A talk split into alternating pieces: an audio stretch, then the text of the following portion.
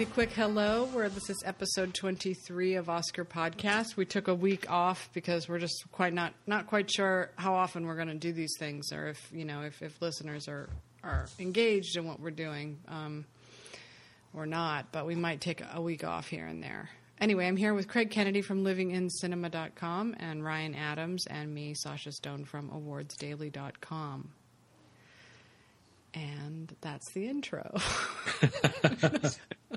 hello, hello.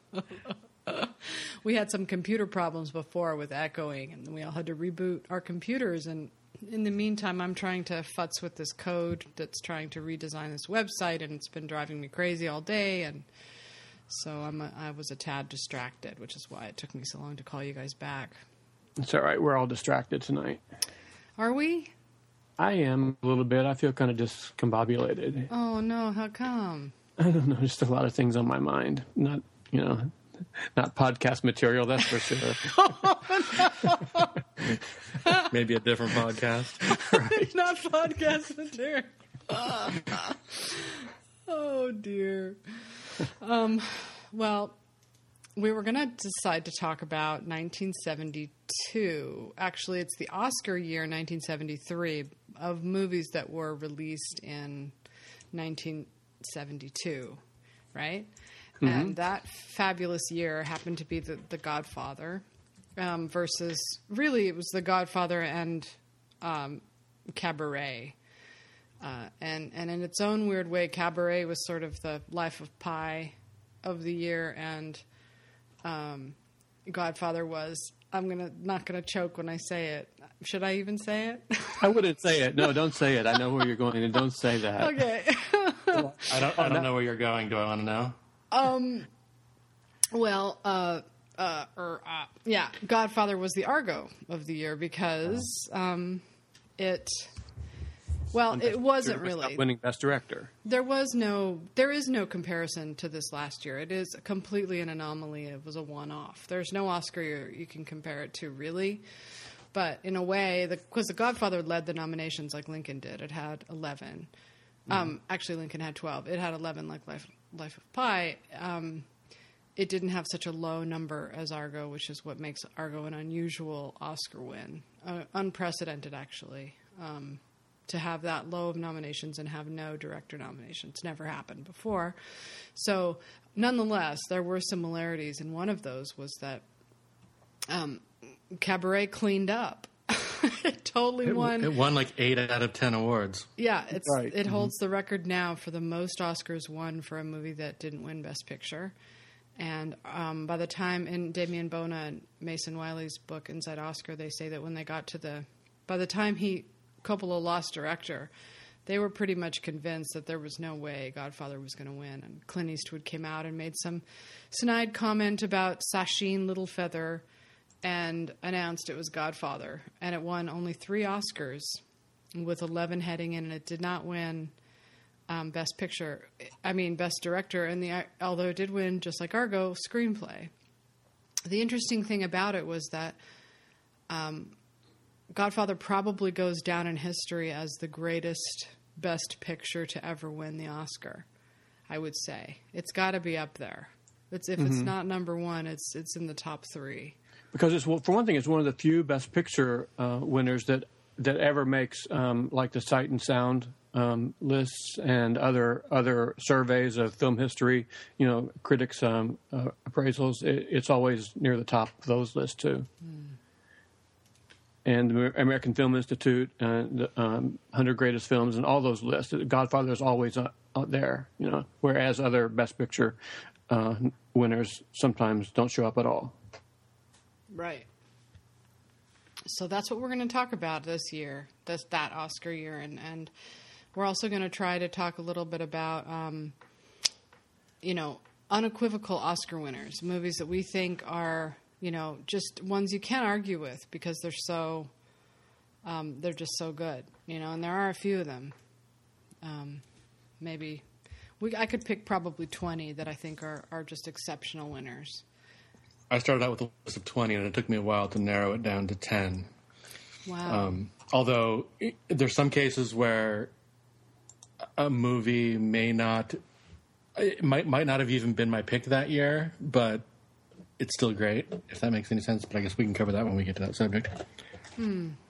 Yeah, I, I, I found the same thing when I was looking at the list of nominees and the, and the movies that won. Sometimes some of my favorite movies uh, didn't win, but I, I but the movie that did win that year is also a favorite movie of mine. So I had like two favorites that year, and so I'm happy with the be- with Best Picture winner, uh, even though there were some that, that didn't win that I I liked just as well. Yeah. Uh, well, as far as The Godfather goes, I find it incredibly um, difficult to choose between the two of them. Between The Godfather and Cabaret, Yeah. I mean, I, I agree. I think that The Godfather is, you know, not only just in terms of its, you know, all the elements of filmmaking, the writing, the directing, the acting, everything about it. It's also just so woven into the fabric of our country, and it's just, it is a film school unto itself. Cabaret is more like Life of Pi. It's sort of life changing. It's vivid, exciting cinema, you know, and it's, um, but it's you- definitely not for everybody. But the Academy certainly loved it. and you could really see the director's touch in Cabaret. I think more than you could in in in, uh, in The Godfather, because Coppola's style is necessary. It's a, it's an invisible style. It, he doesn't impose himself too strongly on his material the way that some directors do, and you don't really see the flourishes in in any of his films. I don't think that you do in, in a movie like uh, Cabaret. Right. In The Godfather, I think he added a lot to it, but it was but it's it's subtle. It's not it's not flashy and showing off. There's a lot of little subtle details that he injected into the story that were sort of um, related to his experiences growing up as an Italian American, and not necessarily anything related to the mafia, but just the Italian American experience, like little little moments, like a little kid dancing on somebody's feet at the wedding, or little things like that. But those those are not things that that uh, grab your attention. They sort of build up in the detail if you think about them afterwards. And I think that's one of the reasons. I think that, that when he told when Robert Evans first approached him about directing, he said, "I will do it if I." But you have to understand right up front, I'm going to make this about American capitalism and about American families more than it will be about the, the mafia and and uh, and gangsters. And he told him that right up front. I mean, it's on record that he said that it's going to be about family and it's going to be about capitalism.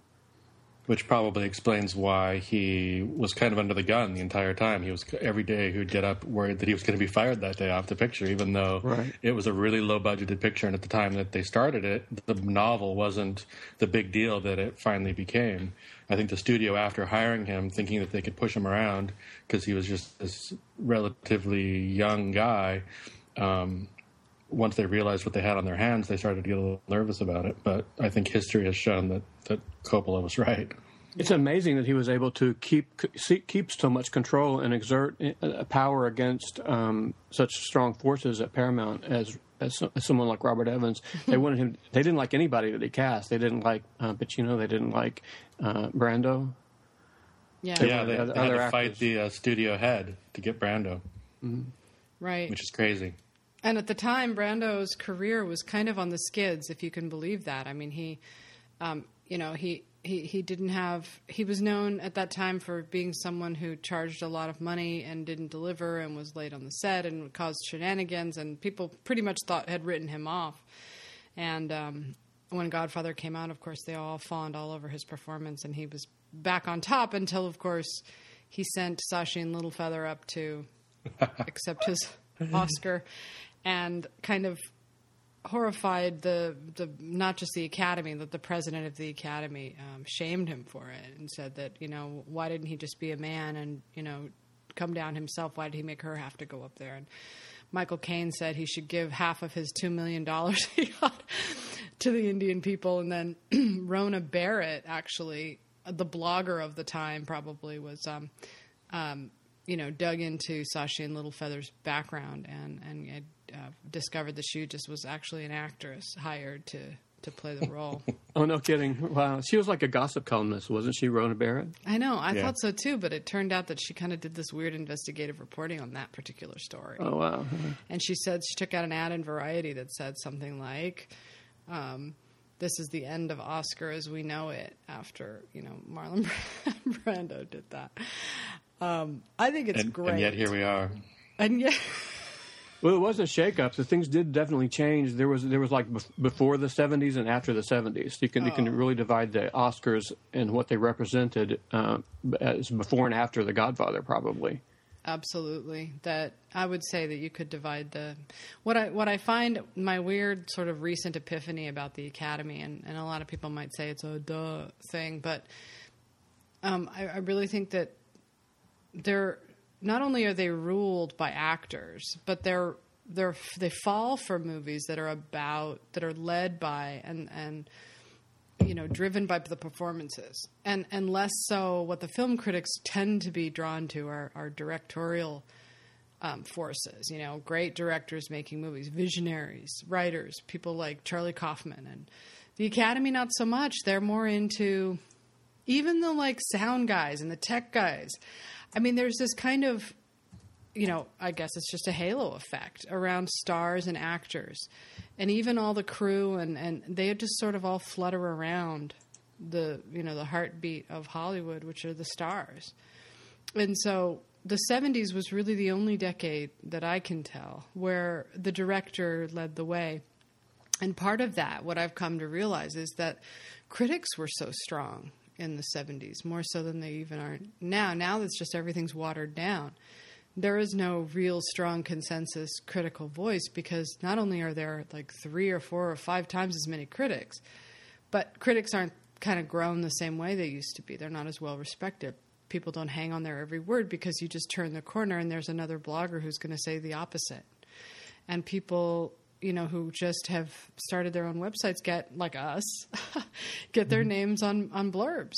And so you know, critics have lost a lot of their influence, and and we learned after the social network, it was really that was it. That was it. You know, critics no longer had sway over the Academy, and that was a really good example of a director's movie, Social Network, and an actor's movie, The King's Speech. And you know, you just can't win Best Picture if you don't have that. You know, if you look at The Godfather and Cabaret are two examples of films that did both um, and they would be hard to choose if you were going for the whole actory thing. But you know, Dances with Wolves versus Goodfellas. You know, that's director movie versus actor movie. You know. Anyway, that's my mm. weird theory. Yeah, that's interesting. You know, you've mentioned the thing about the critics before, and from it, but I, I think this is the first time that you've ever that I've ever realized that you meant that the critics were not only more they were stronger in the '70s, but they were better. They were better oh, critics yeah. than, and they weren't. Their voices weren't so diluted, and they didn't seem so conscious and so um, worried about what people who read them were going to think. It seems like critics now really, uh, maybe because of the internet um, and the feedback that they get, they want they they want they play to their audience. Mm-hmm. Critics play to an audience more than critics used to. I think. I mean, you know, looking back at the '60s and '70s, there were critics like Sarris and Kael, yeah. John Simon, and and uh, Kaufman for the New Republic and Penelope Gilliatt also for the New Yorker. Their their reviews were collected in books. It's hard to think, hard to imagine critics nowadays having book collections of their reviews. You just don't see that, except for Ebert. No, no critics have that done because yeah. people their, their their reviews aren't literature. Even the there ones were, there were lame critics back then too, but there were fewer overall. So each individual critic had each individual critical voice had, had was louder and, and, more powerful. Now mm-hmm. there's just there's just so many that, that it's it's really hard to to to to get above the fray, kind of. Mm. Yeah, there were some really lame critics, in the, in the, especially in the 50s and early 60s, and, and, and the newspaper critics were really bad, I think. Yeah, before as, film as criticism was even taken seriously as a thing. Right. Uh-huh. Yeah, and even really, I think, truly exceptional writers like A.O. Scott and, and Manohla Dargis and, you know, Scott Foundas and Andrew O'Hehir, those kind of guys, and, you know, women. I can't even imagine a book of film criticism by them. You know? No, I can't no. either. Not a single one would sell because for mm-hmm. every one of them, there's you know hundreds more. So I do think it's the kind of the death of film. I also think that the Academy is not any more required to listen to the critics. Like there's no pressure. Because back then in the 70s, when, when Coppola made The Godfather and, and it got such great reviews, I think that they they talked about him and um, uh, Bogdanovich and Friedkin as being the new future of American cinema. I mean, imagine that. these three incredible directors. Yeah, that's interesting that you said that. You said that you mentioned on the last podcast, and I was curious about about those three names together: Coppola and Bogdanovich and Friedkin, and this connects to the the uh, Godfather and Paramount because Frank Yablans was uh, CEO of Paramount at that time, and he actually formed a, a segment, a, diff, a, different department within Paramount called the Directors Company. He formed this this uh, special unit of Paramount, and the three directors he chose to represent that that that department were Friedkin, Bogdanovich, and Coppola. That's right. Yeah, in in this book, it's it's talked about as being. Um, uh, their own company. But yeah, I guess it was. Mm, it, it, it, it was called the Director's Company, and, and it, it was Frank Yablans' creation. And he thought that that way he could get these auteurs, he could get these auteurs, um, and get their their creativity, but at the same time he could have them under the studio's thumb because they would be right there on the lot and they would have offices there on the lot. And so he thought he would be able to control them. But it turns out that the films that they gave him were not what he wanted, not what he expected at all. Mm. I think that I think they only really produced three films under that banner, under the banner of the directors' company, and it was uh, the Last Picture Show, which was good, which did turn out the way he wanted, and then there was Daisy Miller and uh, uh, what else? I guess Paper Moon and The Conversation. Mm. And that, and you know, the conversation is exactly the opposite of what he wanted. You know, the conversation was an art film, and that's not what he expected that he would get from Coppola at all.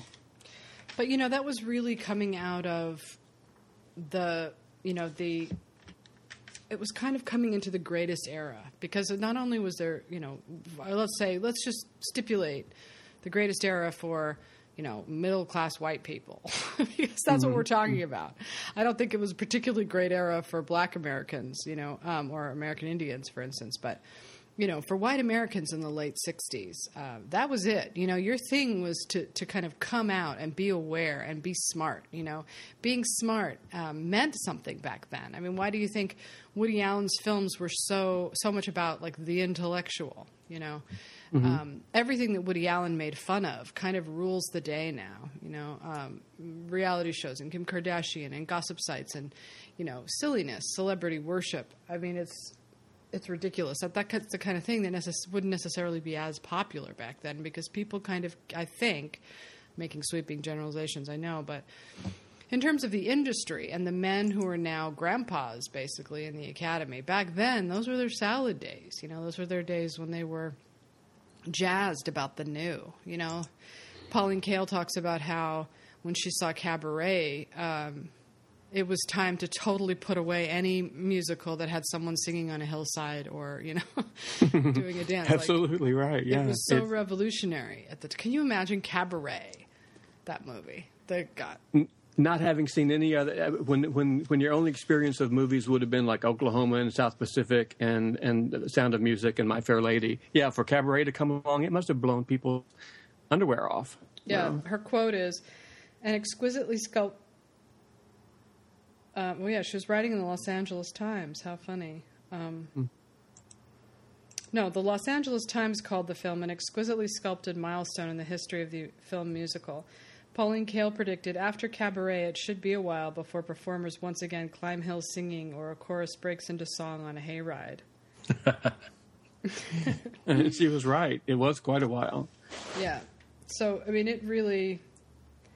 Um, what's interesting about it is that the Godfather was really kind of the Lincoln of its time in a way because people were so excited about Cabaret, and, and everybody kind of felt in the Academy like, oh, okay, we got to give it to the Godfather. You know that that's really what this, according to this book, sort of what the sentiment was within that group. And they definitely chafed against that. They definitely didn't want to do that. I think, which is why it didn't win as many Oscars as it probably should have. Um, it was it kind of felt probably Bob Evans, you know, old Hollywood. And Cabaret was so new. You, you know? know? I don't know that Bob Evans was really old Hollywood then. He was a, he was an absolute newcomer then. He he's old. He seems to us old Hollywood now. Yeah. But Bob Evans, I mean Bob Evans, uh, Robert Evans, let's call him Bob Evans. I think of a restaurant. Wait, who's Bob Evans? Bob Evans restaurant. Oh, what's that? But yeah, it, anyway, Robert Evans. I think he was he had he was he had been an actor. All he had done up until up until before Love Story was he was a like a B uh, an actor in B movies. Right. He happened to to be a buddy with uh, the guy who uh, the the head of Gulf Western that owned Paramount, the conglomerate that owned Paramount, and so um, that guy I can't think of his name offhand, Bluhdorn, I think Bluhdorn, um, made made Robert Evans um, head of Paramount al- alongside Frankie Yablans. And but he really didn't have any much experience before Love Story, and he wouldn't have even had the clout that he had in, except for Love Story. And Rosemary's Baby, though he did Rosemary's yeah, right, Baby right. too. Rosemary Baby. He was really good at spotting those literary properties that were going to be hot. Uh, Rosemary's Baby and Love Story and The Godfather, Yeah. three huge bestsellers of the time. Because The Godfather was set to be um, Bob, Robert Evans's um, gangster movie. It was just going to be, you know, an old gangster movie, and, and definitely, as Craig was saying, Coppola came along and said, "No, I want more money. This is going to be the Gone with the Wind of the mob." He wanted to do Yeah, it but- period too. Robert Evans wanted to do it in modern times, and, Oh, and God. Coppola insisted on doing it period. Can you imagine updating it to the 1970s? How awful that would have been. No. 1970s mom, it would have been terrible. But and, and you know, the, the Godfather, the novel itself, is is certainly not great literature by any stretch of the imagination. It was really a pulp novel. It was an airport read. It was an airport book. You know, it was junky. It's a junky novel. I mean, Coppola knew that, and most of the other directors that they approached to direct it, including Friedkin and and um, like, who, who are some of the other names that they approached? You probably know, Craig. I can't remember, but yeah. Yeah, but there were some really high uh, high class directors that they approached, and nobody wanted to touch it because they first of all they thought it was junky material, and they also knew that it was going to be really touchy because of they, there was already uh, uproar about uh, the mafia and Cosa Nostra, and they they eventually the Italian American community. Were able to negotiate that they weren't even able to use the words mafia and Cosa Nostra in the movie. they they just called them the five families. They had to Wow. No kidding. I, I know Yeah. that they they wanted um, a bunch of different actors like Ernest Borgnine for the Marlon Brando part. Well, I know. You know who else wanted? Uh, who else was really interested in the property was Burt Lancaster. He was. He was. Uh, he wanted to buy. He wanted to get the rights to the novel because he wanted to be the Godfather. Wow. And you know, Marlon Brando was only 47, by the way, when he'd made that. When- Yeah, he had. Not, and and you know when they were, were talking about then when uh, when they saw the su- success of the Godfather and they talked about then the sequel, they thought well it'll be perfect because um, Marlon Brando can play the younger Godfather really well because he is actually younger. It won't be any trouble for him to play the Godfather in his 30s and 40s because he's actually in his 40s. But um, Brando wanted too much money for the, to do the sequel, and they decided to go another direction with it. No kidding. I didn't know that. Wow. And it yeah, they they, they had to rewrite it completely when when Brando decided that he wanted. Uh, not only did he want two million dollars, I think, but he wanted such a huge percentage of the of the uh, of the gross that they said we can't make that deal with you. Wow. Well, he made a shitload of money off the first Godfather because that's what he Mm-hmm. Yeah. did do. He signed up Yeah. for the. Um, the the other movies that the Godfather was up against, other than Cabaret, which really should have won Best Picture when you look at it, it's it's. Um, they loved it so much, yet they couldn't bring themselves to give it Best Picture. I don't know why. Uh, it'll always plague me why Life of Pi didn't win over Argo. You know, Lincoln wasn't close. It was only got two Oscar wins, but Life of Pi had the most Oscar wins, and uh, and the only reason it didn't win was because of the actors. I think because the actors couldn't connect to a movie that wasn't a didn't celebrate their their stardom. You know, and and when it was Slumdog Millionaire and that guy was and Dev Patel was not well known or the artist and it was Jean Dujardin those guys were out there. You know, they were everywhere. They were totally doing the dance. Um, but but Suraj Sharma couldn't do it because he was in school, so he never really got to do that thing where he got to be myth myth made. And I and I feel mm-hmm. like with Cabaret and The Godfather, you know, there isn't that same excuse because there were really great actors in Cabaret. Oh yeah, for sure. I mean those those performances are incredible. Yeah. Jo- I mean, uh, mm. Joel Grey and Liza Minnelli both won mm-hmm. for Cabaret, and the director, and it didn't win Best Picture. Is that insane or what? Yeah, it's it's weird to think that Cabaret got snubbed because you see The Godfather and you think, well, of course it's The Godfather because it's one of the greatest movies ever made. But damn, Cabaret was a great movie, and mm. and obviously the Academy up to a certain point was completely behind it. But when it comes to handing out the big one, they they gave it to Argo. it's really anno- it's annoying because look here here's what cabaret won best actor in a supporting role best actress best art direction cinematography director editing score, sound, and it lost Best Picture and Best Screenplay. it's like, I mean, it's confounding, and and the only reason it's like, for instance, if that year was happening this year, can you imagine how many people would have been predicting Cabaret to win? I mean, it would have been a tough call because everybody. Oh yeah, because think of even, even how many people were are, this year were predicting Les Mis to win. So compare Les Mis to Cabaret. You know, and, and Cabaret, it also won the Eddie, you know, the big old Eddie, and the Mm-hmm. Golden Globe. Um, you know, it, it was weird because, you know, The Godfather is is absolutely one of, to me, one of the unequivocal Oscar winners. It might even be number one. Um, and it did. It also won the Globe, by the way, along with Cabaret. So they were really neck and neck in that. As far as cinematography and editing and the, the technical aspects of Cabaret, it's almost on a level with Citizen Kane. You know, as far as the as groundbreaking as it was, the things that they that that Bob Fosse did with Cabaret that had never been done before was almost such a leap forward that it can almost be compared to to, to Kane. I think.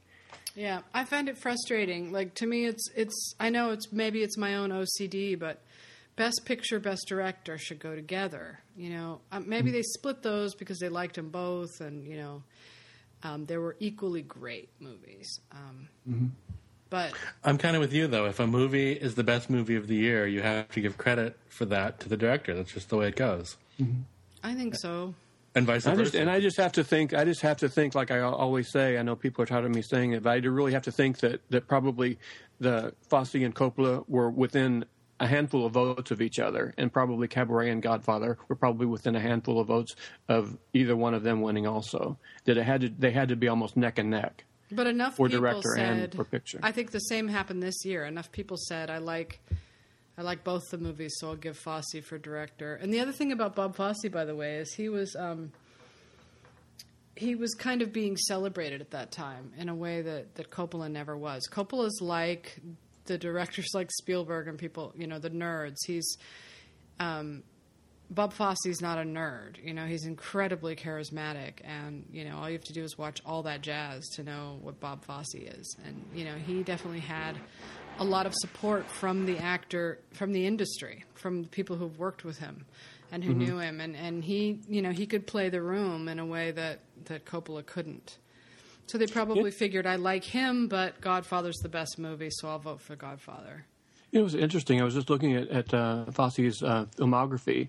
The movie, the only movie he had done previously, the only feature film he had done previously was Sweet Charity, which was pretty much, in my recollection, it, I've heard that it's like it was a disaster. Sweet Charity was a was another musical that maybe looks good in retrospect, but at the time it was a total failure, by- box office wise. Yeah. His reputation had been made on Broadway, though, right? Mm, Yeah, for sure, I think so. He, and that way, he was a little bit like Sam Mendes, so, which is unusual. Which is, uh, I mean, it's uh, not unusual, but it's cool because Mendes uh, uh, did his own version of Cabaret. Yeah. Did he really? Yeah, that's how. That's how. That's what Sam Mendes was, was famous for. He staged Cabaret at, in Studio 54, the, des, the, the deserted, desolate, decrepit Studio 54. He turned it into Cabaret, and the the, the the the action spilled off the stage into the audience. The audience was seated at cabaret tables in front of the stage. That's in Studio Wow. Well, 54. the other thing That- is, is Bob Fosse was um, that same year he was having his biggest Broadway hit ever with Pippin, biggest Broadway hit ever with Pippin, and was conquering television with the musical special Liza with a Z. So I think he like Ben Afflecked his way in a way. Like he won everything. He won. I think he won that year a Globe, a Tony, and an Oscar all in one mm, year. he was a he was a big name, and whereas Coppola was not a big name at all. Coppola No. was not not he was a nobody. Nobody knew who he was. Right, but they liked Well, the he got the Godfather. Oscar the previous year because of Patton, but I think mm-hmm. that's that's small potatoes compared to Yeah, I don't think that the was- play I don't think he was I- playing in. Right. It didn't give him the name recognition nationwide, I don't think. Uh, maybe industry was beginning to take notice of him, but I don't think people across the country knew who he was yet. It, it seems like people didn't realize, even though it did win Best Picture, it seems like it was almost a begrudging choice, and that people didn't quite realize at the time what a great movie it really was, and that it's only been in retrospect, looking back, that we sort of see how great it is. One thing we can't probably overlook, or we shouldn't overlook, in, in, in, in thinking about why it did win Best Picture, is the box office because Right. it, it it destroyed box office records. Nothing had ever made the mon- money that Godfather made, at, Yeah. uh, and until then. Let me read you from the book, from the good book. Mm-hmm. Uh, our Bible, our Oscar Bible, which Right. we read every night before we go to bed, before our prayers. Uh, filming began in March 1971, and James Caan remembered Jesus. At first, everybody was so uptight. Francis was a wreck, and Pacino looked like he was going to die. But I got to have fun. So Bobby Duvall and I started cutting up, and then Brando joined in. It got to a point where Brando and I couldn't look each other in the eye. We would just laugh. Paramount was laughing over Brando too. Not only did the actor refrain from tantrums, but he was having such a good time mooning people on the set that he worked an extra week without pay. Promises to be the Gone with the Wind of gangster movies heralded Newsweek when The Godfather opened, and, and Time piped in that it has a dynamic sweep of Italian American Gone with the Wind. Hollywood has finally produced a money tree that won't stop growing, wrote Wayne Warga of the Los Angeles Times. And before long, Godfather passed Gone with the Wind for the number one position of all time box office list. Hmm. The film also invaded American vernacular. Make Him an Offer He Can't Refuse was soon in the repertoire of Madison Avenue copywriters and Borscht Belt comedians. With his percentage of the profits, Marlon Brando got a whole lot of money, but on top of that, he got back his respectability. Newsweek oozed. There is no longer any need to talk tragically of Marlon Brando's career. His stormy two decade odyssey through films, good and bad, but rarely big enough to house his prodigious talents, has ended in triumph. At 47, the king has returned to reclaim his throne. Absolutely, and even though, like you said, it maybe had been was a short comeback, it was a spectacular comeback because the same year that he did The Godfather, he did The Last Tango in Paris, hmm. and and that was groundbreaking in its own way too. I mean, I can't remember uh, Pauline Kael's quotes exactly her to quote her verbatim, but she said it was uh, movies would never be the same after the after Last Tango. Right. So many And- groundbreaking movies back then, though, that, that movies would never be the same after. Never be the same after The Exorcist. Never be the same after The French Connection. Never be the same after Annie Hall. Uh, never be the same after Star Wars. Um, you know, it's just the 70s were really. Movies took chances then, and audience were willing to to to explore those chances. I mean, people might go. People who, might, who went to see Last Tango in Paris might have regretted it and might have said, "I'll never see another movie like that again." But they wanted to see what it was all about. They wanted to see it at least once because that's what everybody was talking about. I can't imagine when it showed across America that very many people in Kansas were too impressed with Last Tango, but they went to see it anyway. It was it did a huge box office that year too. It was one of the it was in the top ten box office movies of 1972. Well, you know what else I found out about 1972? Sorry to just keep rambling, but one thing that you don't hear very much about. Uh, three of the movies that were in the, in the, the the top box office movies of 1972 were X-rated movies. Fritz the Cat, Fritz the Cat was X-rated cartoon. Behind the Green Door, Marilyn Chambers or Oh. somebody like that, and Deep Throat. Wow. Those movies were playing in theaters and, and, and were in the top 10 box office of the year. Wow. That's because nobody had internet porn. Nobody had internet porn and nobody even had VHS tapes. See, that was even before VHS porn. That was before movies could be, before you could watch porn at home in You any, had to go in any one way. out in the theater. You had to go to the theater, and usually when you would go to the theater to see porn, it would be some sleazy 42nd Street dive, right? But these movies, Behind the Green Door and Deep Throat, showed in legitimate theaters. It was a, because, but that ended really quickly because there was a Supreme Court case about community standards, um, and they the studios were worried about lawsuits, and so they said we have to stop making these. We have to put a lid on this X-rated stuff because it's going to really wreck the industry. Because we're moral going to cops some ruin everything. yeah, they did. They really did. It lasted about two years, but that must have been an amazing two years when you could go to the to the to the downtown theater and, and see an X-rated movie. All I know is With that you- an ex boyfriend of mine used to say that behind the green door, it never got better for him than that. really, I have to see that. I, I have never to saw see it, it. but the woman in the in that movie was his like ultimate erotic fantasy, and he never. He's always you got to see that movie Behind the Green Door. yeah, who was it? Was it Marilyn Chambers? Yeah. I, I- yeah. Okay. Yeah, I thought so. Uh, Who used to be the, the Downey spokesperson. Sh- sh- Her image was on the Downey bottle or box. Or talk whatever. about a date night. Talk about a date movie. But you That's know, the were, thing. See, adult grown-ups used to go to movies when there were movies like that, but uh, in the ways that, that teenagers now go to see whatever they go see.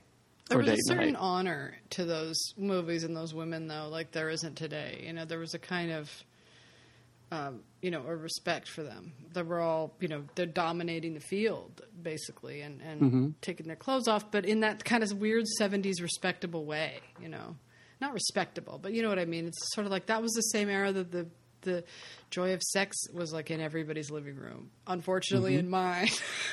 and to look at that book. Mm-hmm. Well, that's the thing about the the end of the '60s and the beginning of the '70s was not only um, the uh, the Woodstock generation coming of age, but it was the sexual the beginning of the sexual revolution And the maybe the beginning of the disco era.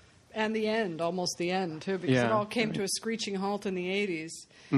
Absolutely. And Sure. And in the 70s, women had big, beautiful bushes, and now it's that weird, crap, creepy, bald stuff. I like the bush. Bring back the bush. Thumbs down on the bald. Thumbs Yeah. up with the bush. The bald is gross. Sorry. It's really gross. It's gross. It's just gross all the way around. The the bush is even if it's a little tiny tiny one, it's better than nothing. Absolutely. Sorry, but um uh and you know, Deliverance was like a flash forward to the end of it all, wasn't it? Like to I me think I think because people were pushing the limits so fast that they um, they, they they they really pushed people over the edge. I think, and people thought, okay, that's enough. I don't need to see any more of that. you know, no more butt fucking against the tree in the woods. Thanks. That's the only movie I need to see like that. The thing about those movies is they were you couldn't reproduce them. You couldn't do another movie like them. They were unique in that they couldn't be replicated. Yeah, they were, and they made such a deep footprint. Deliverance, there's never been another movie like it. Quentin Tarantino tried to mimic him a little bit in Pulp Fiction, but um, never got close to that kind of creepy story. this is nothing like it. Um, nothing like The Godfather. Nothing like Cabaret, frankly. A lot of imitators to Cabaret, but it's never, you know, the combination of Bob Fosse, which is something you don't really see in theater a lot, which is a really um, you know, lusty man making a musical. You know, you don't see that. I mean, you see you see a lot of kind of, you know, like Rob Marshall. It's sort of fake. To me, it was just always sort of fake. You know, lust. Like it, it never really came through because he was gay. He didn't really want to fuck these women. But Bob Fosse did. Wanted to and probably did. probably did. And I think it comes through, you know, the lusciousness. And that movie is about sort of, you know, lots of different types of sexuality um, being expressed, probably in ways people had never seen at the movies either, you know. Mm-hmm. They'd never really seen a major film with two men falling in love, had they? I don't think so. And and and and, and a threesome. It wasn't only that; it was a threesome. And I don't, when had that ever been shown in a movie before? Right, a threesome, right, especially like for instance nowadays, you would never see something like that. Yeah. In in the post AIDS environment, you would never see something like that. That was mm. definitely a pre AIDS movie. Know? There was a curiosity about that, and people, uh, grown-ups would go see movies like that because I because I guess it was all new and it had never been seen before, and they couldn't see it anyplace else. Like you said, there was no internet and there was no no home video at that time, and so that was the only place if they were curious about it. The, the movies were the only place where you could get a, a dose of it. Yeah, and in such a great way, such a truthful way in Cabaret. It's really startling, actually, to watch that movie now. And t- uh, to just two years later, I, I, I watched Lenny again this week. I had seen Lenny a long, long time ago. That was Bob Fosse's follow up to Cabaret. Lenny is the story of uh, Lenny Bruce. Lenny Bruce. Yeah, the comedian Lenny Bruce, who was like a groundbreaking uh, comic who was uh, really. Um, he got arrested time after time for his language. He was the first guy to say he got arrested. The first time he got arrested was because he said cocksucker on stage, and and in 1961 you just couldn't do that. You couldn't say cocksucker in public. If you did, you'd be thrown in jail, and he had to go to to court for that. And um, so he, th- this, that movie had things uh, in about language and drug use and heroin and stuff like that that had never been seen before. I don't think on film either, and that that was up against The Godfather too. Lenny was nominated against Godfather too. Oh, Godfather 2, not Godfather also, but Godfather 2. Yeah, Godfather two, Godfather Part two in 1974. Just two years later, Coppola and Fosse went head to head again. Did they really? Yeah, For mhm, Lenny and for Godfather 2. Part Two, and Lenny. And Lenny was nominated for like five Oscars and won two, I think. I, I think it. And you know, um, Valerie Perrine won uh, Best Actress in Cannes that year for for Lenny. So it was a respected movie. It was a really well respected movie. Yeah, it still is. I mean, I, Yeah. for some Mhm. reason, I don't even associate it with Bob Fosse, except in the way that I think that there are moments in all that jazz that refer to Lenny.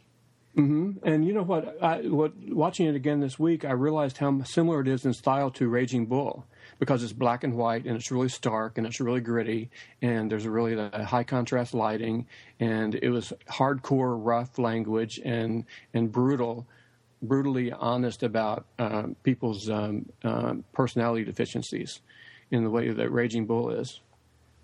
Yeah, it's interesting, Bob Fosse, because he's such a he was such a visual director, you know, um, and a visual choreographer. You know, it, it's just interesting to me that you know you, think of you don't think of theater directors as being particularly visual, and that having that translate, but it really did with him. You know, it really translated well. I think, um, especially with a movie like Lenny, which you wouldn't actually peg to be a Bob Fosse movie.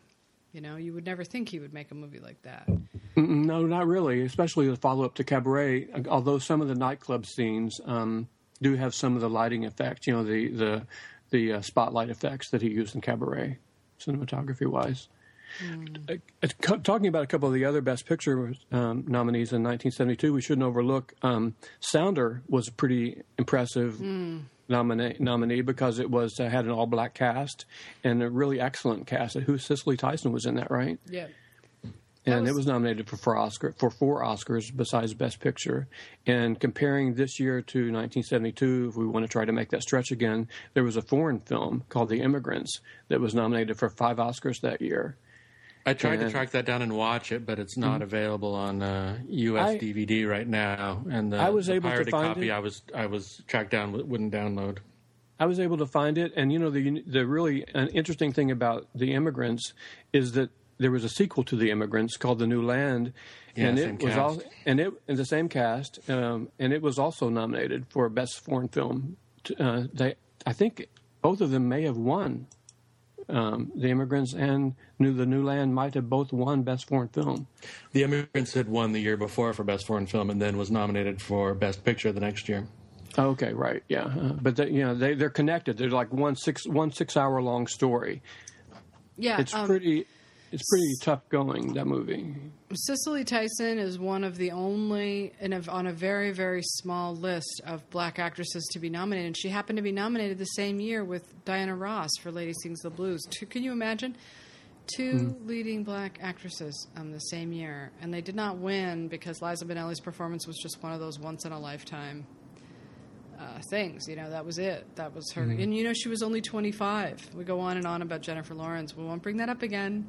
Post traumatic stress disorder. but, but, but, you know, A different it. situation with Liza Minnelli though, because she was already somebody. She was already really well, Well, known, and she was a celebrity in her own right, and she had been around for years and doing her own thing. You don't even have to go that far. Look at the parts. Look at the Yeah. parts. Look at what Sally Bowles was. Look at that Right. character. That's a even though she was established already, that was a career and personality defining role. Oh my Mm-hmm. God, was it ever? I mean, that was it. You know, the uh, very few actresses have topped her in that movie. She never And- topped herself. She never topped herself. How could you? I mean, to hit to hit your peak at 25 is tough.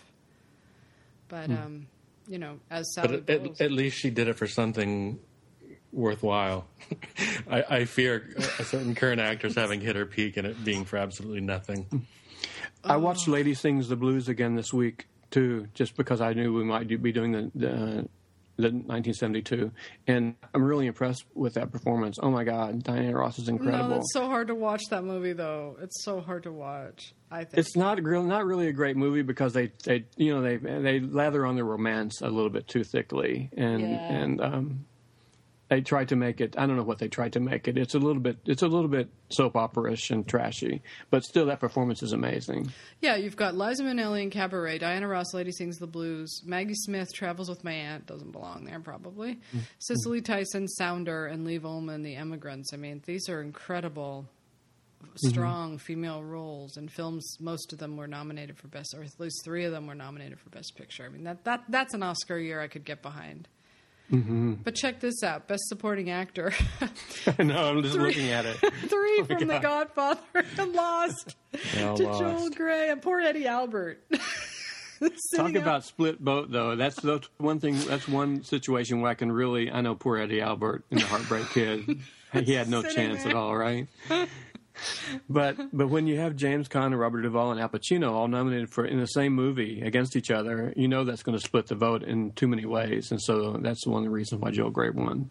Is it just me, or should Marlon Brando have been in the supporting category and Al Pacino been in the No, lead category? no, you're right. You're right. As No, far as make screen big- time and and uh, and number of lines and stuff, you're absolutely right. There's a whole big thing in here about that in the book about a Paramount ordering them to because they knew that Marlon Brando could win in that category because he was And they were the- right. Yeah, it was one of Cool. those things, you know, where where it's a supporting role that you know, like um, I mean, it happens all the time actually. But It's the title role. But you have to. That's one thing it had going in its favor. It is the title role. and it's deeply impactful. I think uh, Mm-hmm. Pacino's role, especially compared, or his performance, especially compared to many of his later performances, is a lot more subtle. so And he good, also- though. Yeah, it is. He's better in, in two. In Godfather Two is where he really shines. But and none of these guys were particularly virtuose. You know, it just shows you how much they loved that movie. But Mm-hmm. they lo- like Lin- Lincoln. They loved it more heading into the nominations than they did by the time it got nominated, and it, it felt like a, a done deal. Been there, done that. Let's go back and rehash it all again. Ugh. So there were so many other great movies that didn't make it through. Like The Candidate was was this Oscar year.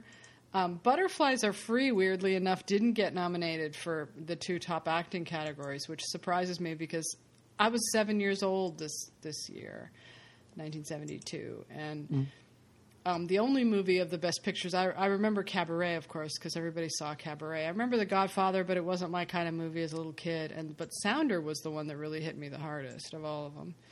That was definitely a pack the kids and and hide hide them in the trunk of my mom's car and sneak into the drive-in movie, which is what we did. I I saw it a long, long time ago. I can't remember, but I remember that it was heartbreaking. It's a heartbreaking movie, and it, the ending is really touching, right? Because well, I don't want to ruin it for people who haven't seen it, but I'm, it, it's a it's a pe- people get reunited, who've been separated, right? At the end of the movie, and it's really it's really heartbreaking and touching, really emotional movie.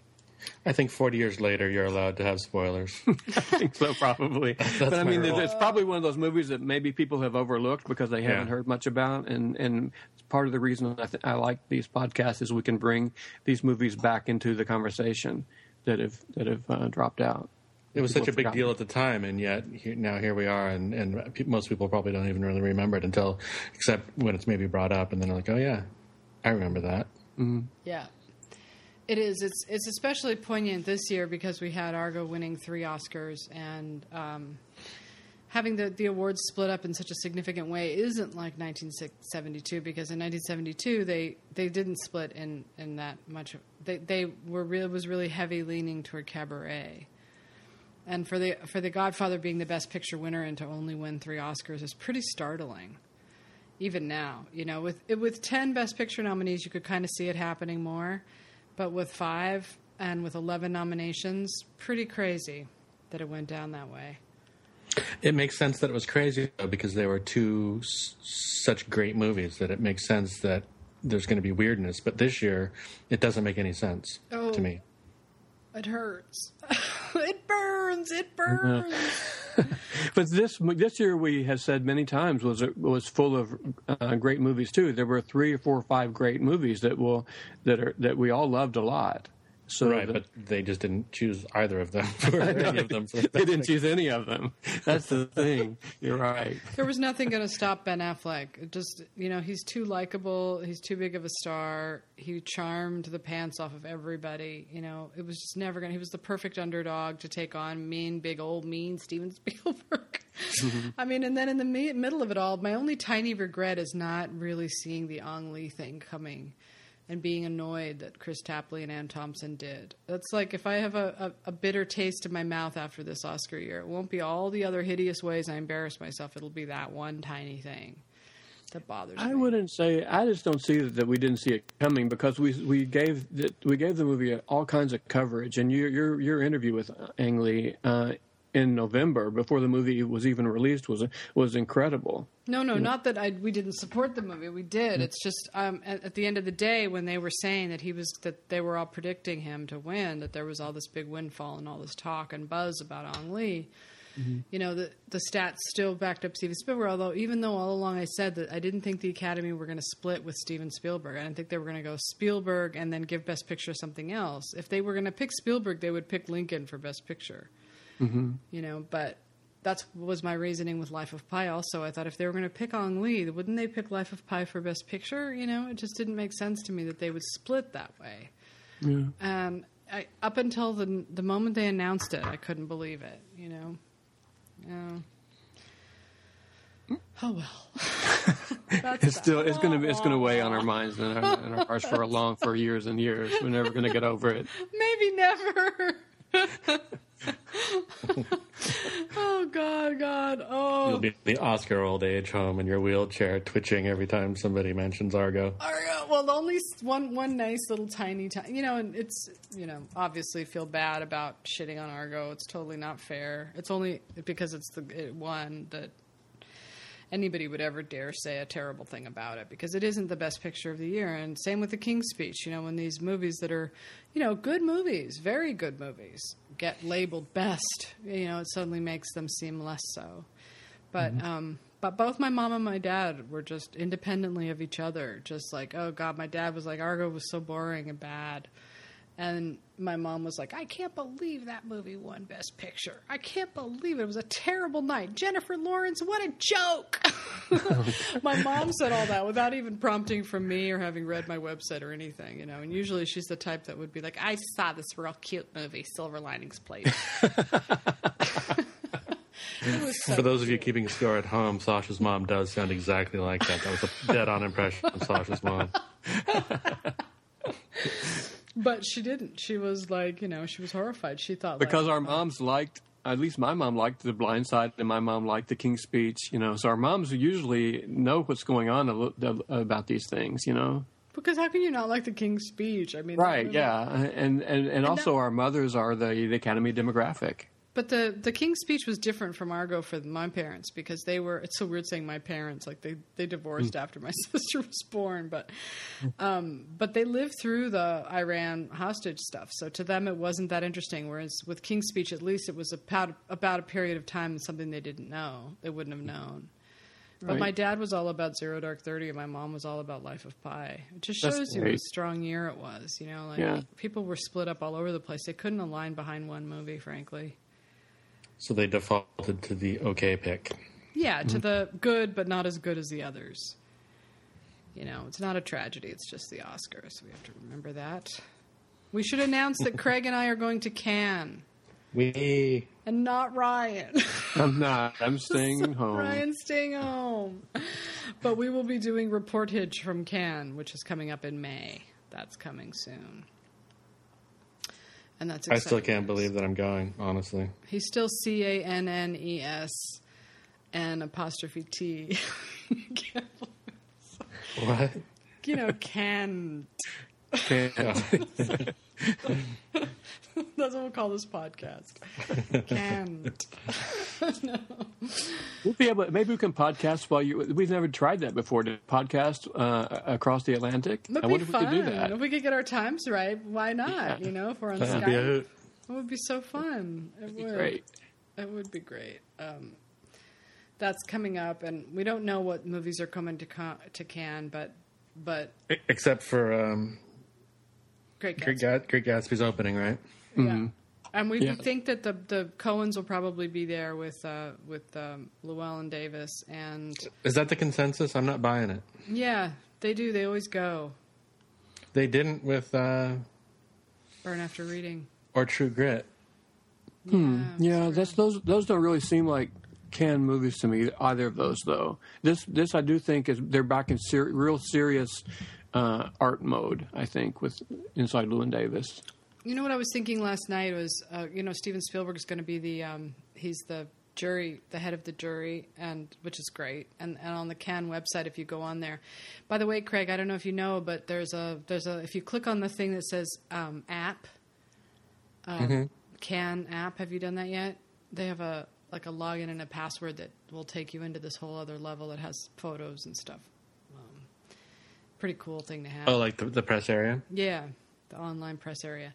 But um, anyway, he's the guy. He's the head of being the head of the jury. And I was thinking, you know, what Steven Spielberg got this past year was something he really didn't have before. He kind of had it, but he's never really been since the '70s the misunderstood artist that the the mainstreamers didn't um, vote for. You know what I mean? Like he's he's transferred himself over to that snooty group now after Lincoln.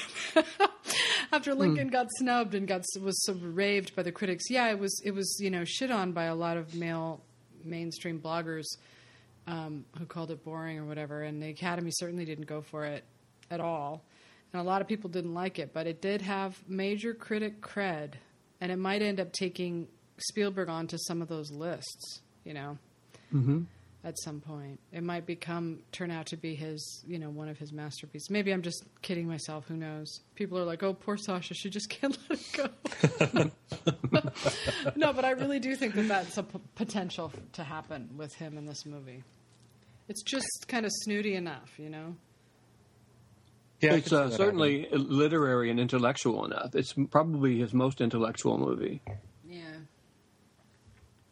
And I think that's good enough. Like I was thinking about mm. it, and I was thinking, yeah, you know, I was so bummed out when Tony Kushner didn't win, but I thought, you know, just being nominated for an Oscar and having that attention is good.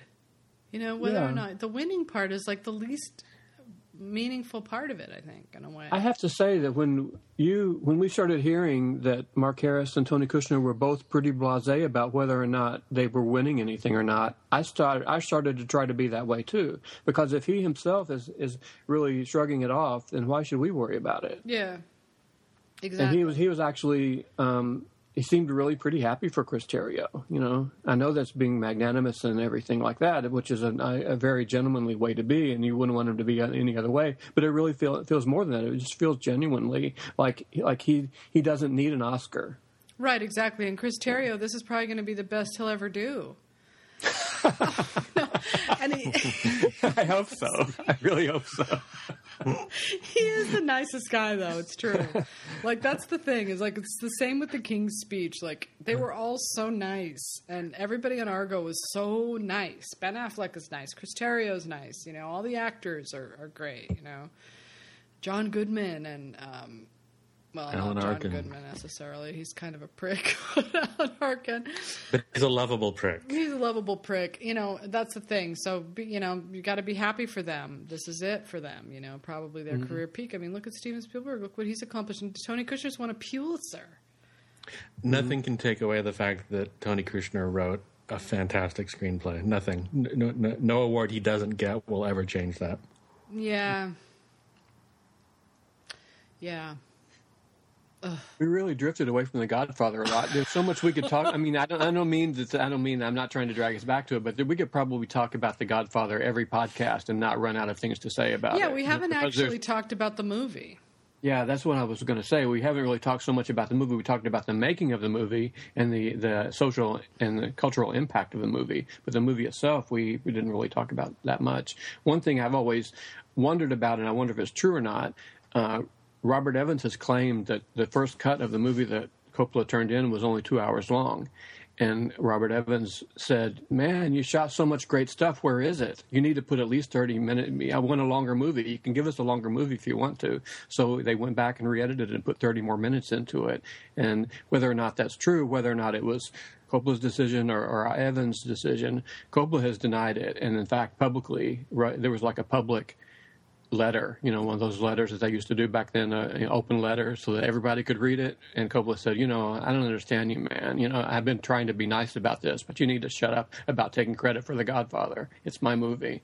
Well, that's Yeah. the thing is Coppola says that he he was warned that if he didn't come in with a cut under a certain length, that the studio was going to take the movie and force him to. He he had the rights to edit it up at home in, in San Francisco, and the studio said if, if if you don't come in under a certain length, um, we're taking the movie and you're going to have to come down to Los Angeles to edit it. And he didn't want to do that, so he figured, okay, I'm going to cut out everything except for the basic plot and just get it as lean as I possibly can, so that that doesn't happen. And that's the cut that he turned into the studio, and the studio's like, "Wait a minute, where did all that great stuff go that you had in there?" And they Mm-hmm. they insisted that that he put it back in. I mean, obviously it was all stuff that he wanted to have in there, but in order to keep the studio out of his hair, he had cut it out. And, I and so like now, that story. Now Evans takes credit for being the one who saw the greatness of that stuff and put it back in, which is a load of crap. Mm-hmm. Yeah, I, I, I you got to respect Robert Evans because of the movies that he did give us, Rosemary's Baby and The Godfather and Chinatown. But I don't think that just because you, you, you assemble everybody together to make the movie and then all you want to do is fight with them about the movie, you can't really take credit for the movie that results from the fact of you're arguing with everybody all the time. Right. But there was also a kind of a strain that ran through those young directors. They were they were arrogant pricks in a lot of ways. Mm-hmm. Like Coppola was quoted as saying on the night of The Godfather, losing Best Director, saying, "I, I thought I was going to win that," you know. And same with Spielberg, and you know they, they were the young bucks. They were, Mm-hmm. um, you know, George Lucas. They were they wanted to buck the system. They wanted to fight against and rail against. God, the Coppola stories from um, Apocalypse Now, which, by the way, is also one of the greatest movies ever made um, ne- that movie never gets old. I mean, mm-hmm. God, that's the thing about The Godfather and Apocalypse Now and The Godfather 2 and, and Cabaret also. Cabaret is a little more a sign of its time to me, a little bit more than, than, than The Godfather, which feels timeless to me. Mm-hmm. Like when I watch mm-hmm. that movie, I don't think about the 70s particularly. Like I'm right in that. I, he was so meticulous with making. I mean, it looks like a '70s movie, of course. Well, it does, but in the same way, you know, I've, I talk about the the conformists a lot. Bertolucci's The Conformist, which was made just one year one year before. One thing that I read that really surprised, I, it shouldn't have surprised me because I I know that that Coppola quotes shots from The Conformist in The Godfather Part Two. So obviously he had seen it because he quotes the shots. He quote he pays homage to Bertolucci, but he actually during The Conformist he watched. He, I mean during filming the conversation, Coppola they say watched The Conformist every day. Wow. And so, the, when you see the conformist, you'll see the stylistic similarities between the Godfather films, um, reproducing the 1930s and 40s so meticulously that you, it's almost as if you're watching a movie that was made in the 1930s. Wow. You know, even though, like, like you said, the the the uh, the sentiment, the uh, sentiment, the uh, personality of the movies, the uh, the the the the the brain of the movie is the 1970s brain, but the look of the movie is definitely 1930s. Oh yeah, and um, you know, not just those guys, but Scorsese was another one of the young bucks. I mean, they were so worshipped by critics that gave them leverage and power. But the industry appeared, and I'm, I know sweeping generalizations again, but they appeared to resent them for that. Um, Coppola kind of broke through it by winning Godfather One and Godfather Two, because again, those are unequivocal movies. They're unequivocal. They're just And they were money makers too. And, were and money no matter how much you want to resent the young bucks, you want you want the stu- the studio establishment want that money. Yeah. You know. And today we have a few of them of that school. David Fincher and Paul Thomas Anderson are two that I can think of right off the bat that are of that school. I would say Joel Coen. Ethan Coen is is um, is kind of you know but walks to a beat of a different drummer, but Joel Coen's definitely of that ilk. Um, You know, there are a few of them. I would put Jane Campion in that group too, Maybe Aronofsky. and and maybe Aronofsky a little bit. Yeah, We'll just see how Noah turns out. But I mean, I think he's ma- he's trying to be more mainstream with movies like Black Swan. You know, he's trying not to be That's so what I artsy. think too. Yeah, and David O. Russell, same thing. Like he's definitely kind of go, gone the other way. You know, he's he's mm-hmm. moved away from that enfant terrible thing and has become more of a, a you know, a, a company. A guy you can depend on. Yeah, like a, a, mm-hmm. a reg- he- whether he did it for economic reasons or because he wants to win an Oscar, whatever it is, he's that guy. You know, mm-hmm. he's that guy now. He's in the club, so he probably will win an Oscar, if not this coming year.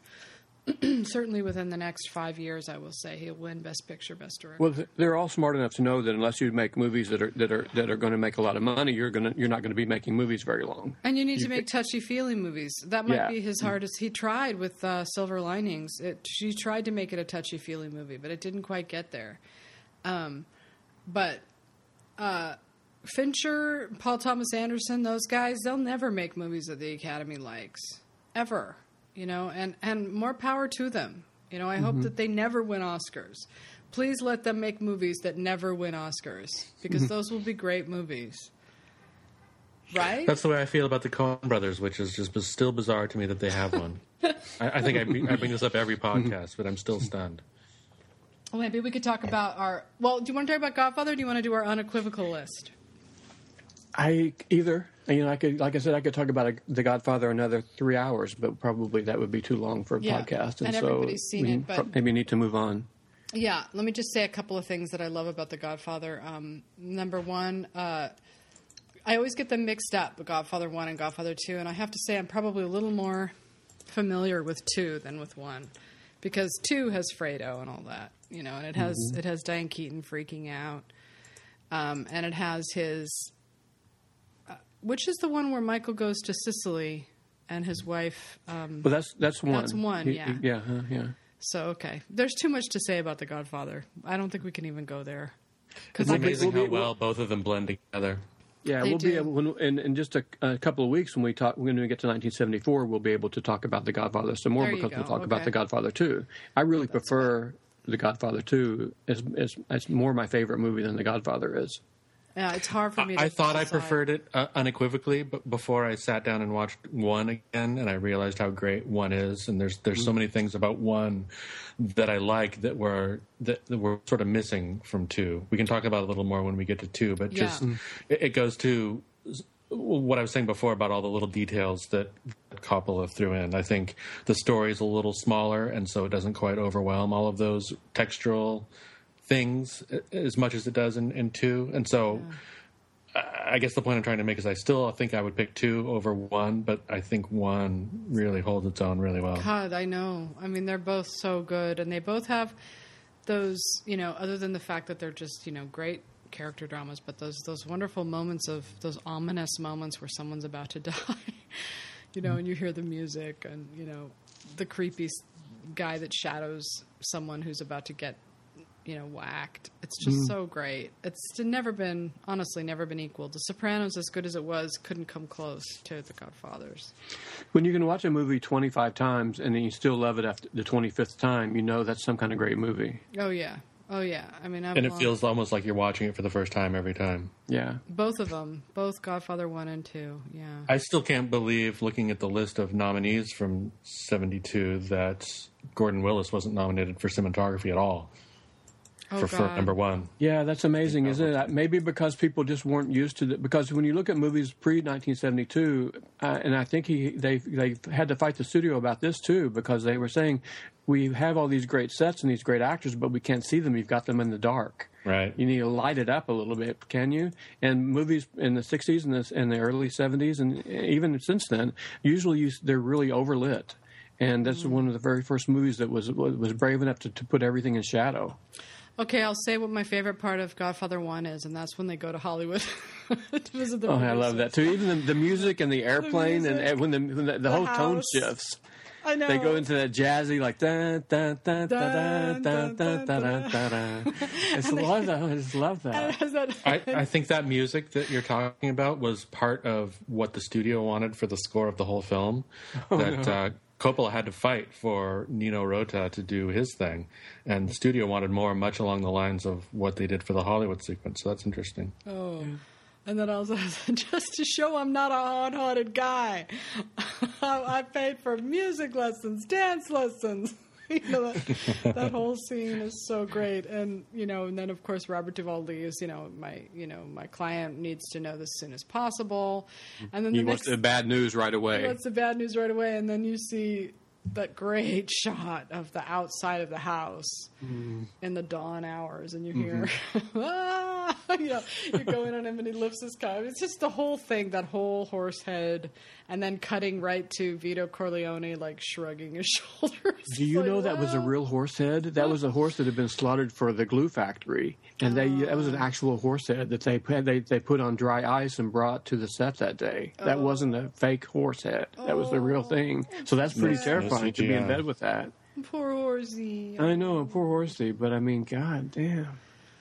I think my favorite scene is Luca Brasi at the wedding, practice sitting outside practicing the little speech that he wants to give to the Godfather to congratulate him on his uh, on his daughter's wedding.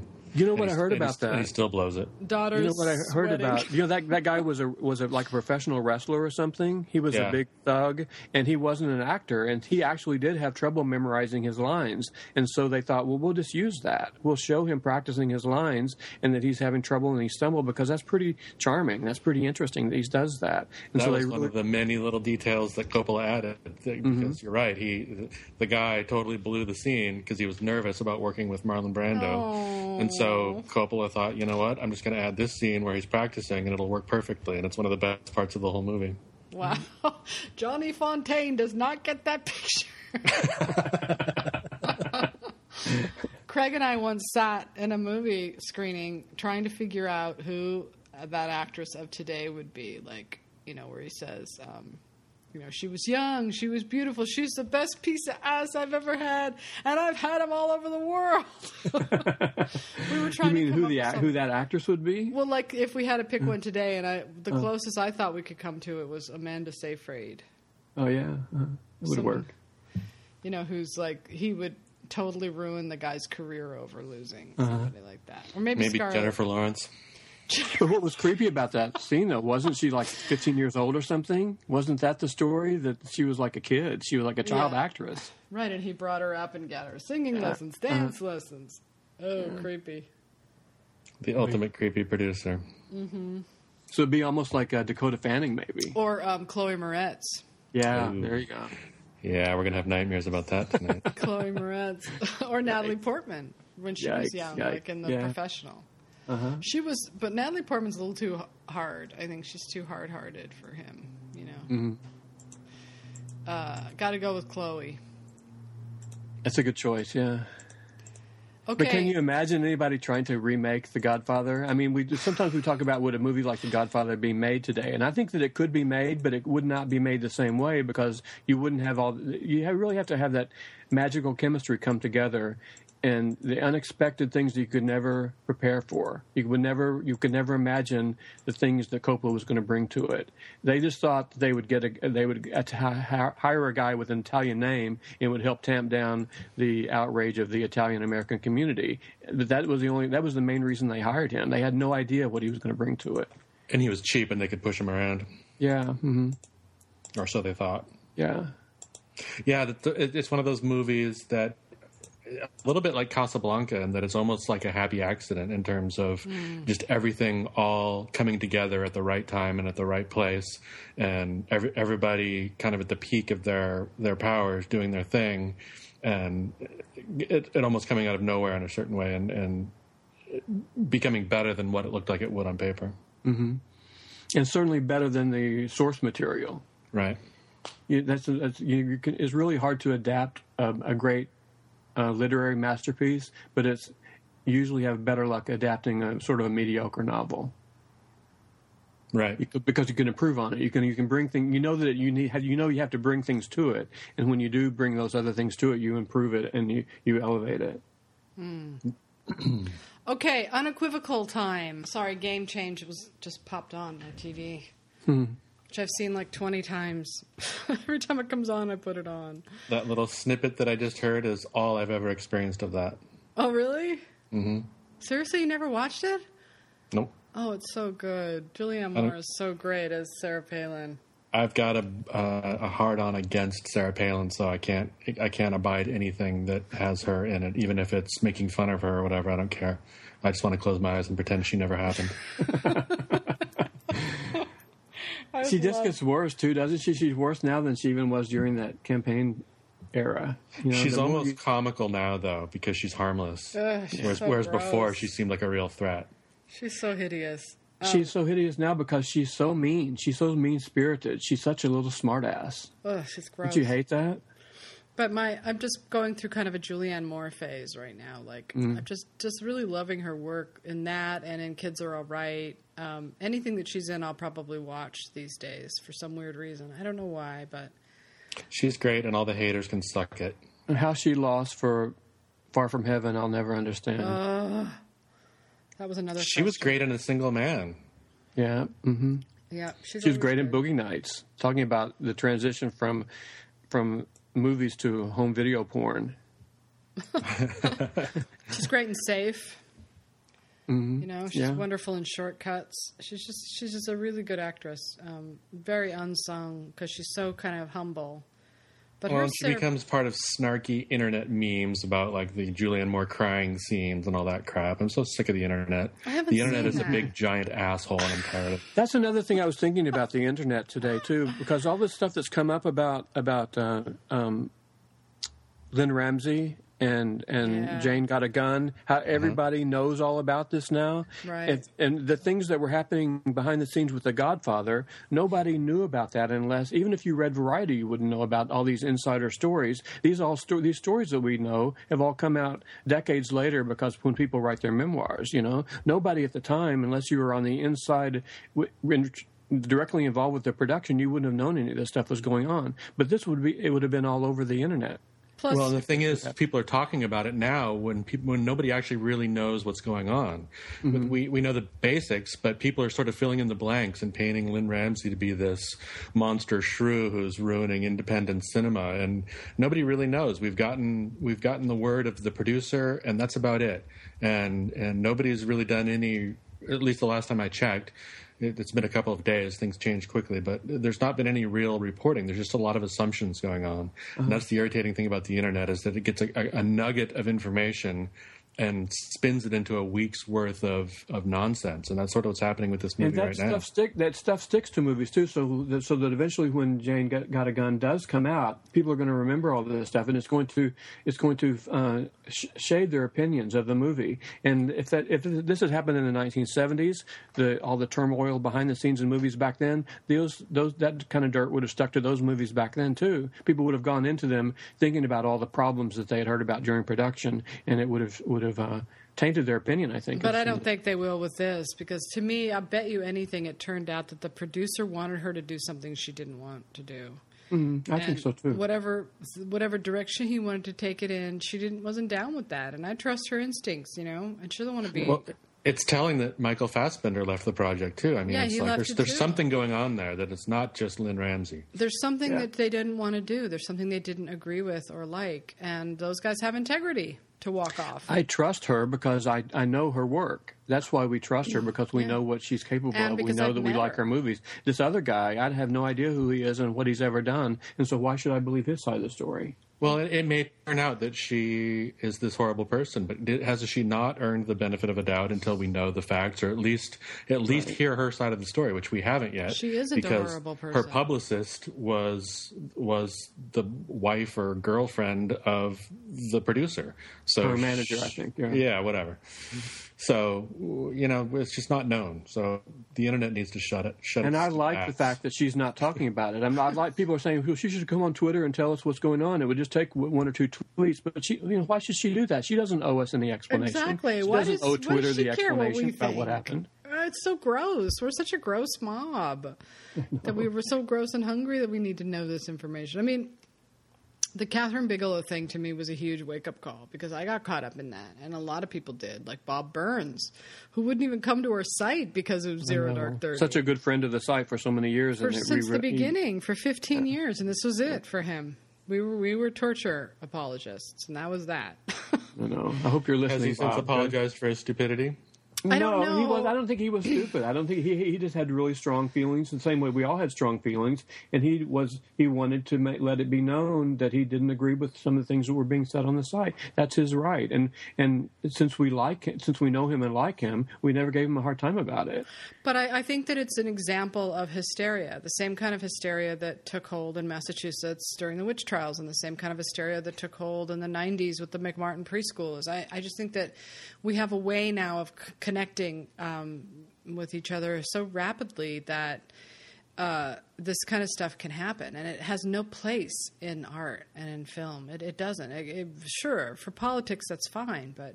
Um, when it comes to artists and, and filmmakers, and Because the thing about if you're going to if you're going to have an opinion on a blog or in a or in a tweet, you have to make up your mind about what your opinion is going to be within seconds, within minutes. You have to decide what you're going to say about it because it's going it's so immediate, and that's not really not time enough to think about it. You should give you should have more. You should you should uh, wait longer to get to be more thoughtful about your um, Right. They turn into the mob. The Kathryn Bigelow faced down a mob. That was a mob. That's a mob in action. and and Lynne Ramsay's sort of facing the same thing too. Notice how it never happens to men. Right. That's the thing that really bugs me about it is that the the men skate free of all this kind of thing, but it's the they really want to um, pounce and slap the woman around if she does something like this. Yeah, if they she gets don't like involved in something like this. Uppity women. David got- O. Russell was has taken a lot of shit like that. He did Yeah. for obviously for blowing up at Lily Tomlin, but also there was that uh, what was the movie that fell through that, that he was working on?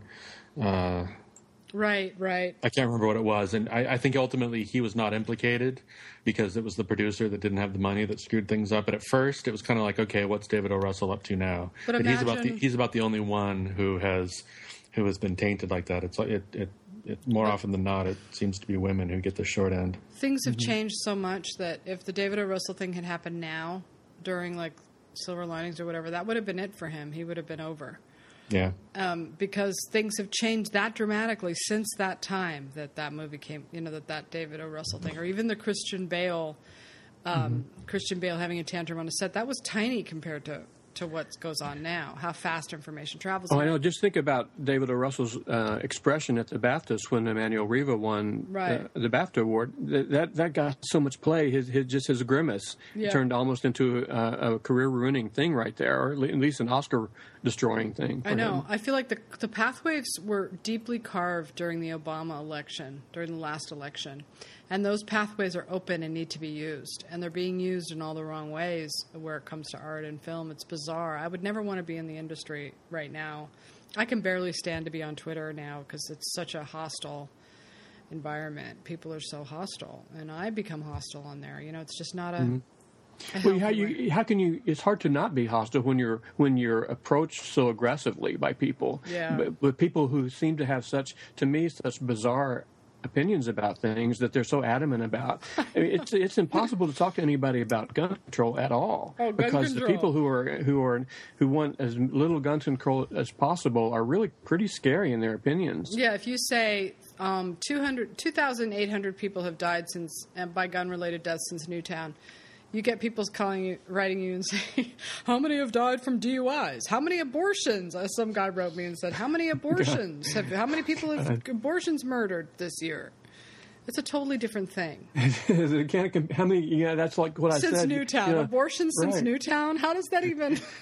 How many heart attacks since Newtown? It's like you could say how many abortions since Roe v. Wade. That would make sense, you know. right. But drunk driving. not driving enough apparently. drunk driving is is uh,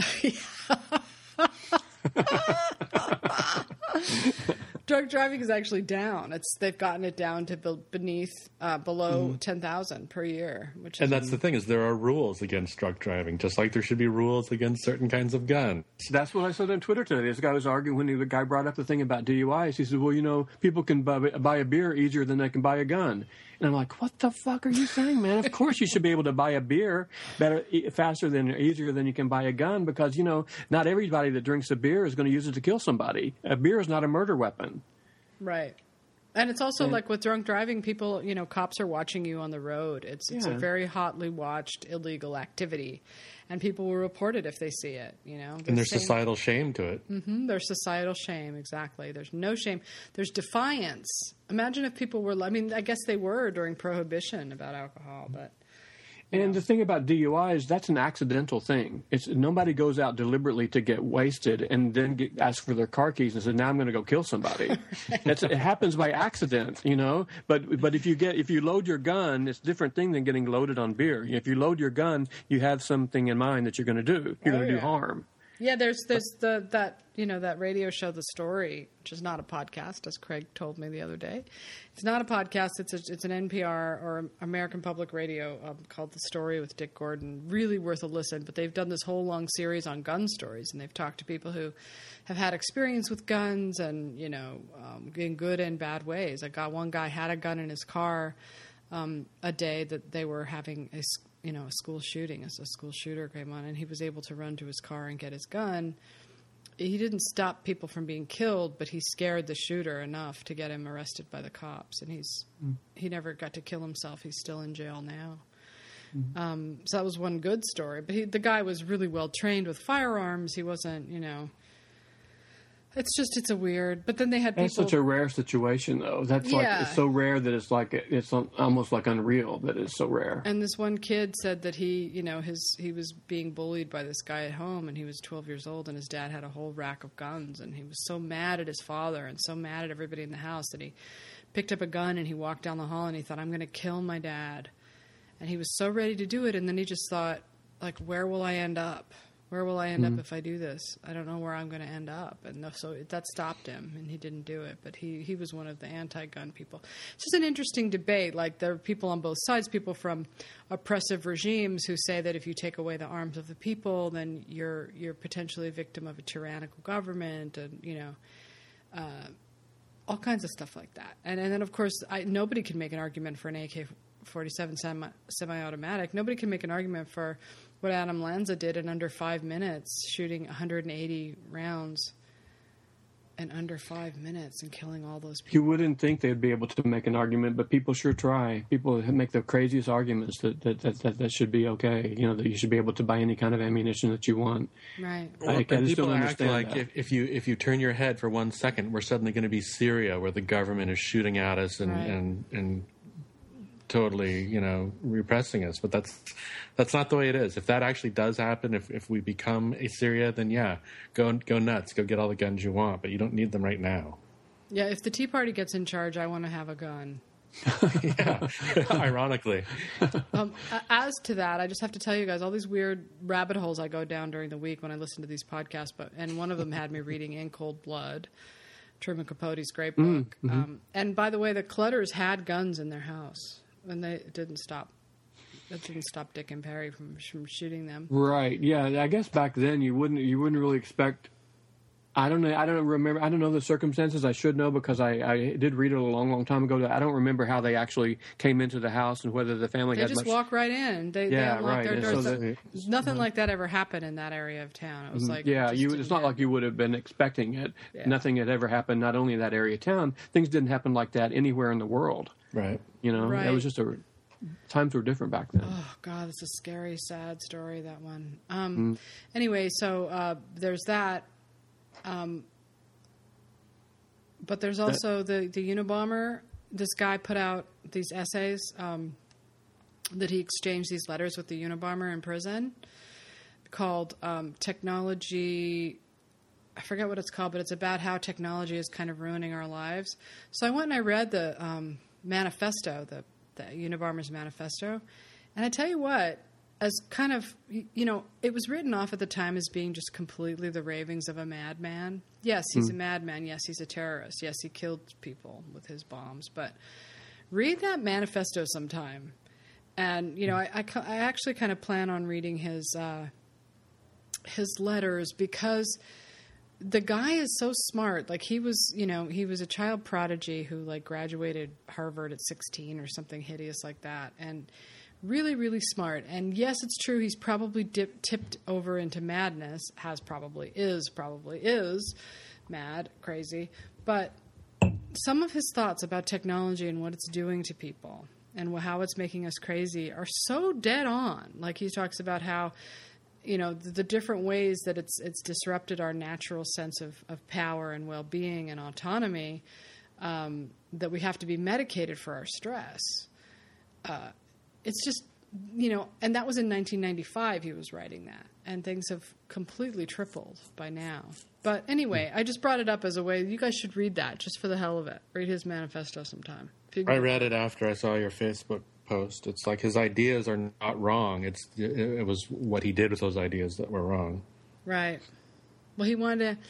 It's hard to justify that. It's hard to say, you know, oh, he just set off those bombs to get people to listen to his manifesto because it, it defeated its own purpose. Nobody was ever going to listen to his manifesto if he killed people, you know. He's but then again, we wouldn't even know about it if he hadn't. I know. It's the ironic thing, huh? Mm. Crazy. Maybe, maybe if he had had other means to get his manifesto out there, uh, like the internet wasn't so big back then. Maybe if he he would have means to to have his uh, his opinions um, be disseminated now. That that uh, besides the way that he chose. Yeah. What I found interesting was that they weren't like nutso. Like they they were very clearly thought out and written. Very. yeah, very it clear. wasn't just rantings. No. It wasn't at all. It was very, very concise. In fact, he sounded a lot like George Carlin's routines. Mm-hmm. you know, same ranting. It was bizarre. He's an interesting guy. But anyway, um, let's do our lists. Come on, guys, we got to do it. I don't actually Okay. have one, but I'm gonna. Yeah, we don't. I, I, and you keep an eye on the time. We don't want to run out of recording time or whatever that you have. Yeah, I I know think we there's a can limit sometimes. It'll be an hour and a half, but we can just do this and then be done. Okay, Craig, you go ahead. Uh, Gone with the Wind, Casablanca, All About Eve, The Apartment, Lawrence of Arabia, The Godfather, The Godfather 2, Annie Hall, Schindler's List, and No Country for Old Men. That's great. You know, you named. I have the same. I have the same titles on my list, and what I found when I was making my list is something that I've kind of thought for a while, but I've never really uh, assembled it so I could see it in print to see how it was organized. But it seems to me that great movies, the really great movies, come in clusters. That there are peaks. When a when a when a certain era of filmmaking reaches its peak everything comes together for two or three years in a row, and then there's a then there's a down period when it, when when uh, when a new era starts and The they and a new type of filmmaking begins. So I'll just so I'm gonna my list is longer because I have my movies uh, grouped in clusters, and when I defined a cluster, if there are three terrific, great masterpieces within a five year period. Three masterpieces within a five year period to me constitutes a cluster. So I'll just say them, let's run through them real quickly. Gone with the Wind, Rebecca and Casablanca. All About Eve, From Here to Eternity and On the Waterfront. Bridge on the River Kwai, The Apartment, Lawrence of Arabia. The Godfather, The Godfather 2, and Annie Hall. Each of these three groups of movies were all made within five years of each other. Silence of the Lambs, Unforgiven, and Schindler's, Schindler's List. The Departed, No Country for Old Men, and The Hurt Locker. Yeah. So they, they come in these clusters like that, and then the sad thing about these clusters and af- is after the cluster, then there's usually a five to seven to ten year period before the next cluster. Oh, shit, So there's like shit, yeah, so that's a sad thing. It's the 80s What's was- interesting about your, your Godfather cluster is that I would even tack on to that Midnight Cowboy, I Patton, would- The French Connection, and The Deer Hunter. Absolutely. I would Yeah, too. really, the '70s are so thick that it's almost like the clusters were piled up on top of each other. But I was trying to keep my list uh, pared down a little bit. You, You know, can't keep out Midnight Cowboy. It just Right. it's such a great movie. But um, I, I have to agree with all of those. But, uh, what I did notice from looking this over, though, we're talking about movies that are unequivocal, that that are just they just had no equal when they won, and they you know really deserve to win just beyond any reasonable doubt. Um, Some years are really weird, like 1985. Out of Africa, The Color Purple, Kiss of the Spider Woman, Prizzi's Honor, and Witness. it's like there are no good movies in that group. I know. See, I have a gap between Annie Hall and, and Silence of the Lambs between 1977 and 1991. There's no cluster in the 80s at all. I couldn't find any clusters. I know. I'd have to go if I had to pick one. I'd pick uh, Terms of Endearment probably of that group. But what I do notice is that um, a, you know the the best, the great movies never win. Of course, like um, A Place in the Sun or uh, Bonnie and Clyde. Um, Treasure of the Sierra Madre, Citizen Kane. You know, these movies are uh, Grapes of Wrath. It's a Wonderful Life. I mean, these are really fantastic movies that never won that I find more notable almost than the ones that did win. You've been listening to episode 23 of Oscar Podcast. You can follow us on Twitter at Oscar Podcast. And I was joined by Craig Kennedy from livingincinema.com, Brian Adams, and me from awardsdaily.com. And the bumper music was Penny by Hanni El Khatib and Old Yellow Moon, Emmylou Harris and Rodney Crowell. Thanks for listening.